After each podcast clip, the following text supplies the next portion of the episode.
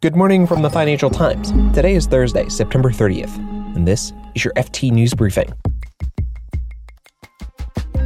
Our show is going to focus on Asia today. First, Hong Kong is struggling with fewer stock market listings, Japan has a new prime minister, and China's Belt and Road Initiative is saddling countries with hundreds of billions of dollars in hidden debt.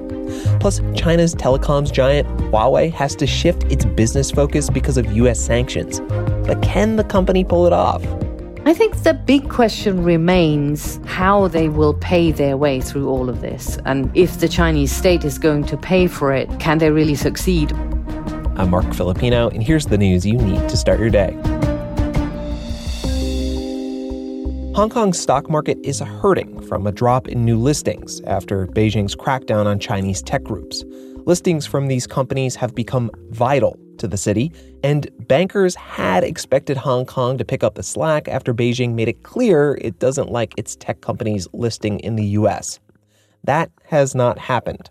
Over the past three months, Chinese tech groups raised just about $670 million from Hong Kong listings, and new listings in total raised $6.5 billion. On both counts, it was the worst performance since the first quarter of 2020 when the pandemic ripped through global markets.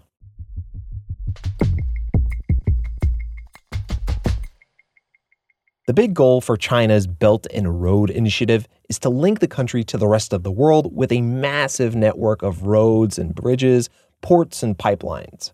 But it's also leaving many countries saddled with debt to China, since financing for projects largely comes from Beijing. A new study shows that scores of lower and middle income countries have been left with nearly $400 billion in hidden debts.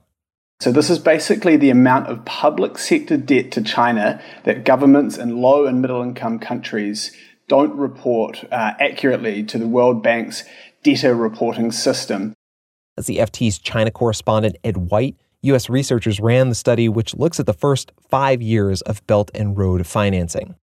To explain that in a different way, that means more than 40 lower and middle income countries now have levels of debt exposure to China that is higher than 10% of their national uh, gross domestic product. That means that also that the average developing country is basically underreporting repayment obligations to China by an equivalent of 6% of GDP.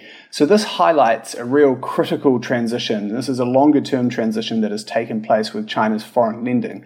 So previously, China's lending was mostly directed to sovereign borrowers, such as central banks, but now nearly three quarters, or nearly uh, 70% of China's foreign debt, is issued across state owned companies, uh, state owned banks, special purpose vehicles, and joint ventures, as well as private sector institutions. So remember that these are debts which do not appear on government balance sheets, but crucially, the researchers believe that the governments, i.e., taxpayers, would ultimately be on the hook if these debts were not repaid. That's the FT's Ed White.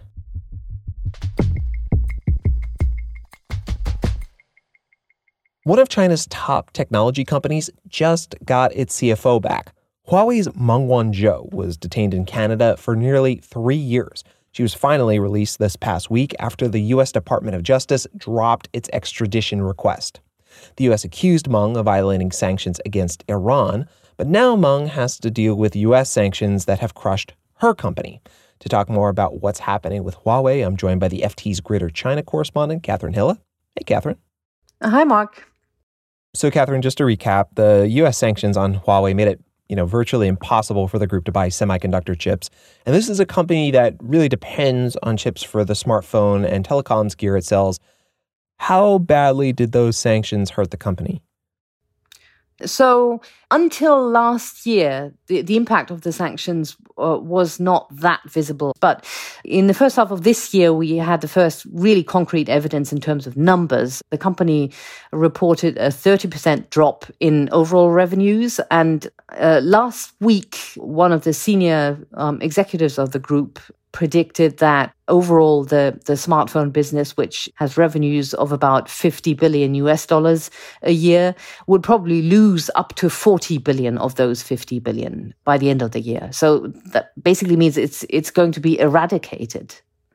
Wow. And, so considering all these existing problems, uh, it would probably make sense if Huawei were to try and reinvent itself.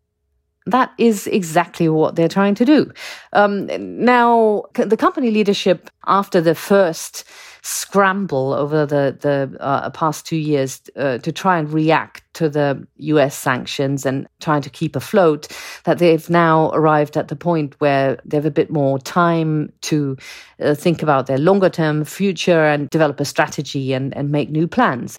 Uh, if you look at what they're doing, there are basically two components. One is trying to find new revenue streams or new sources of revenue that can offset at least part of the revenues they're losing. And then the second component is trying to stay ahead in the long term in in the innovation race. And so the the the kinds of business mm, they are targeting now to generate revenues in the in the near term are businesses that are less dependent on uh, leading edge semiconductors. So where, where they would need fewer chips, and if they need chips, it, it would be more mature chips that can be manufactured in China. And what kind of businesses is it developing now, Catherine? Can you talk a little bit more about the sectors where Huawei is uh, innovating? Sure. So one direction uh, where Huawei is pushing really hard is electric vehicles and, and smart cars. The the chips used in uh, in most of the applications in electric cars are chips that can be made in older chip fabs. So uh, you don't need like the, the newest of them all. And that means that those chip factories would not need new machinery or new software from the US. And the other big area, which is more like of a, of a future ambition for Huawei, is of course uh, 6G. We've seen uh, Huawei founder and, and uh, CEO Ren Zhengfei talked to employees recently about the importance of focusing on research and development for 6G. And uh, he said himself that for Huawei, it was crucial to stay ahead in the technology race in order to, um, he likes using uh, military language and military metaphors. So he's, he said we need to seize the patent front. So in order to uh, enable Huawei in the future, future to be a big owner of patents that then other companies would have to turn to and pay them. Are there any major obstacles standing in Huawei's way um, in its planned transformation? I think the big question remains how they will pay their way through all of this, and and if the Chinese state is going to pay for it uh, or pay for part of it can they really succeed or, or uh, will that be in kind of in line with the direction that the company itself would maybe want the the other uh, big question remains about China's future semiconductor supplies. The reason uh, these U.S. sanctions are relatively successful against uh, Huawei at the moment is because U.S. companies control technology and equipment in in a few core niches. Just talking about uh, some uh, kinds of equipment, machinery that's that's needed to produce the newest kinds of semiconductors. And as long as uh, semiconductor technology doesn't move away from that way of manufacturing into other um, uh, segments, the the U.S. stranglehold uh, is going to remain. And as long as China fails to manage to break through, I don't see how this situation is going to change. And so Huawei remains settled with this key hurdle. Kathrin Hille is the FT's Greater China correspondent. Thank you, Catherine. Thank you, Marc.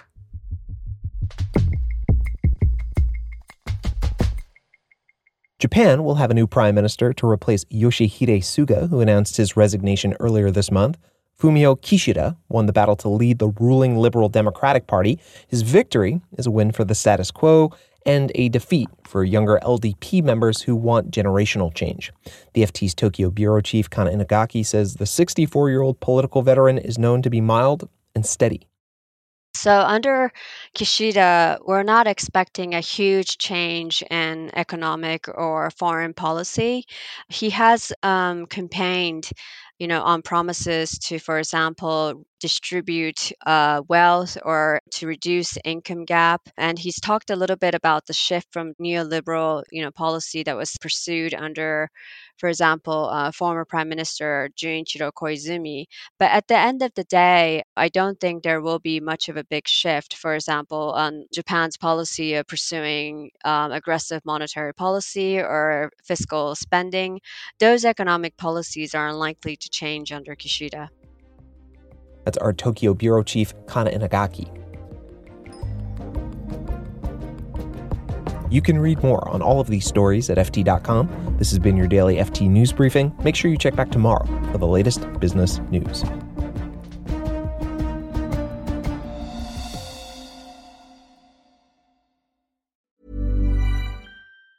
Planning for your next trip? Elevate your travel style with Quince. Quince has all the jet setting essentials you'll want for your next getaway, like European linen, premium luggage options, buttery soft Italian leather bags, and so much more. And it's all priced at 50 to 80% less than similar brands. Plus, Quince only works with factories that use safe and ethical manufacturing practices. Pack your bags with high-quality essentials you'll be wearing for vacations to come with Quince. Go to quince.com slash trip for free shipping and 365-day returns. Hi, this is Janice Torres from Yo Quiero Dinero. From a local business to a global corporation, partnering with Bank of America gives your operation access to exclusive digital tools, award-winning insights, and business solutions so powerful you'll make every move matter. Visit bankofamerica.com slash banking for business to learn more. What would you like the power to do? Bank of America NA, copyright 2024.